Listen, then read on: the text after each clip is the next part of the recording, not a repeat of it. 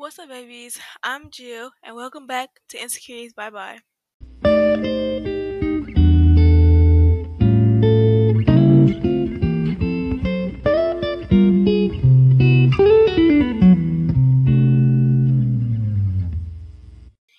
Alright, babes, so I'm back with episode two of my podcast.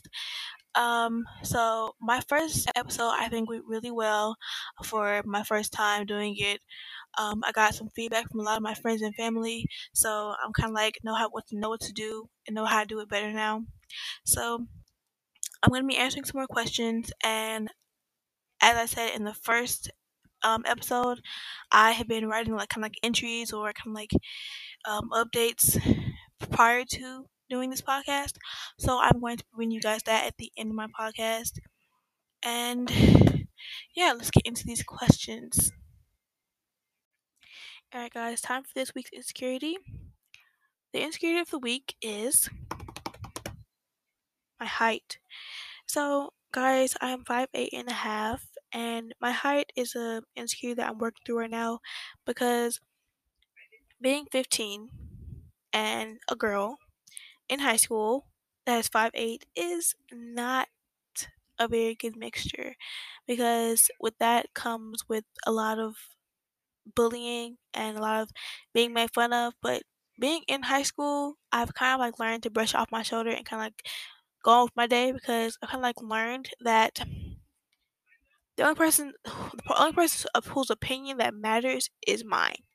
Because at the end of the day, I'm the one who's looking in the mirror every day. I'm the one who has to deal with my height for the rest of my life. So I'm the only opinion that matters. But yeah, that's the insecurity of the week. That's the insecurity that I'm working on. And yeah. Alright, guys, so the first question I'm going to be answering ties into the last question from the first podcast. So, um, it is what do you feel what do you do when you feel you have no support system? Now, I'm going to be completely and totally 100% with this one. If you feel you have no support system, create one starting with God at the very top of that list because He can bring you the people you need in your life to lift you back up and to keep you going every day. But again, if you don't believe in God, then there are alternatives like counselors or people that are willing to help, or even me. I can put my Instagram in my bio so that you guys can contact me whenever you need to talk because remember, there's always someone who can and is willing to help you through anything.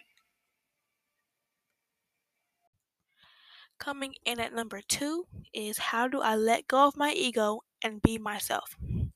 Well, letting go of your ego is more about letting go of your pride than anything else.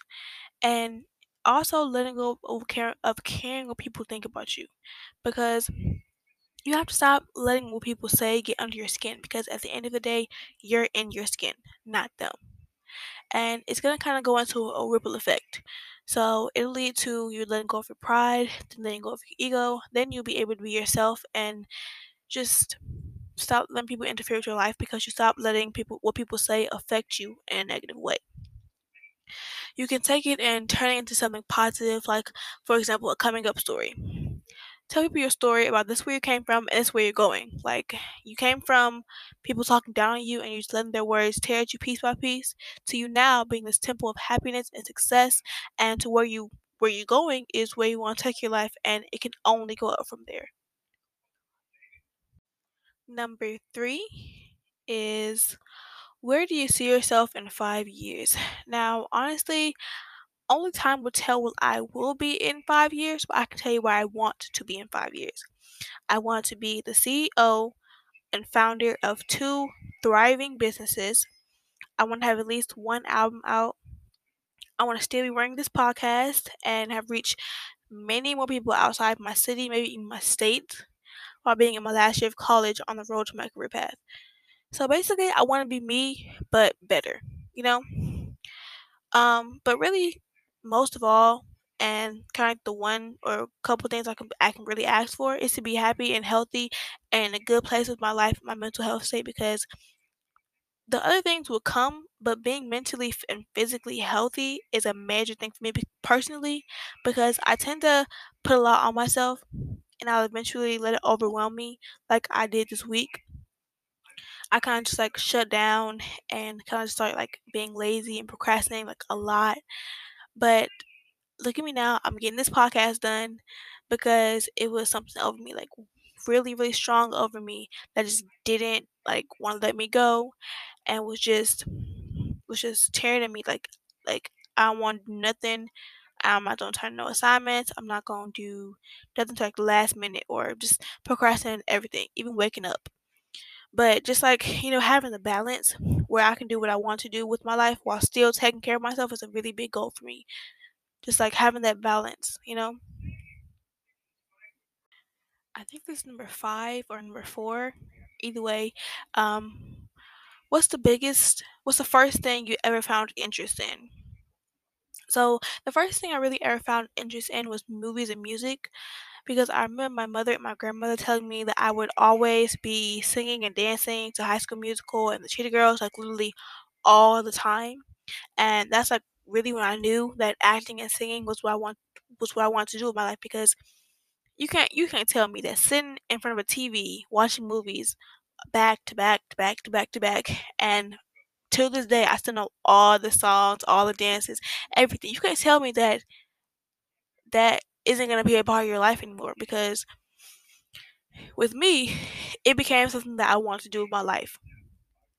But if even if I didn't want to do it with my life, I could still it would still be a part of my life because I would just be watching them over and over and over again and learning all the steps, learning all the songs, you know, just learning everything I can.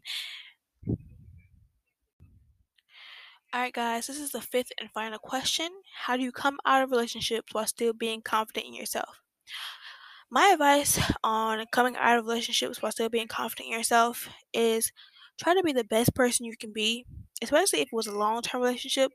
Try to keep those supportive friends around you, not those I told you so friends, because in the end, you need someone who supports you, not someone telling you what you already know, especially to come out of a relationship still feeling like yourself because it's never easy going through a breakup, but you you need people around you that will help you through the process. Not people that really could care less about what you're feeling or how you're feeling. And also try to keep up with your daily affirmations and try to remind yourself of your worth because coming out of a breakup or coming out of a relationship, you may not feel worthy or may not feel worthy of love. But I'm gonna tell you three things. Either the person may not have been ready for you yet, they couldn't have been worthy of your love or just not mature enough for you yet, or they're just simply not the person for you. And that's okay because someone is. You're not destined to be lonely. I guarantee you that. Alright, so it's about time that this episode comes to an end. I'm going to end up with about three more things, maybe two. Um, but here's the entry I told you guys I wrote in the middle of the week. I'm gonna start. I've been writing these since like January, so I'm going to start saying them at the end of my episodes now. But this is the one I wrote, I think was Tuesday.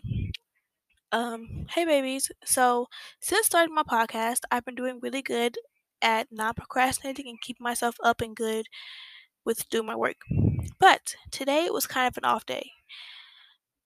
But I am here to let you guys know that there will be days where you feel like doing nothing or just feel like procrastinating the day away. And with days like that, you have to try to get back up and try again tomorrow. So, I'm speaking into existence for all of us out there in the world that we all will have a good day for the rest of the year, the rest of the week, tomorrow. We will get up on time and we will get back on track with maintaining our schoolwork and outside work. And if you guys not sure what I'm saying, we, I'm saying all of us as a whole, all my listeners, all of the world. but yeah. All right, ladies and gentlemen, here is the last part of my podcast. Things to remember for tomorrow. Number one, it's okay to not be okay. Number two, it's okay to have those off days. Number three, keep your head up and try again. And number four, don't be afraid because there is a greater reward in the end. Alright, guys. I love you guys, and I will see you guys next week, Friday, 3:30 p.m. sharp on the dot. That didn't make no sense, But I will see you guys next week. Mwah.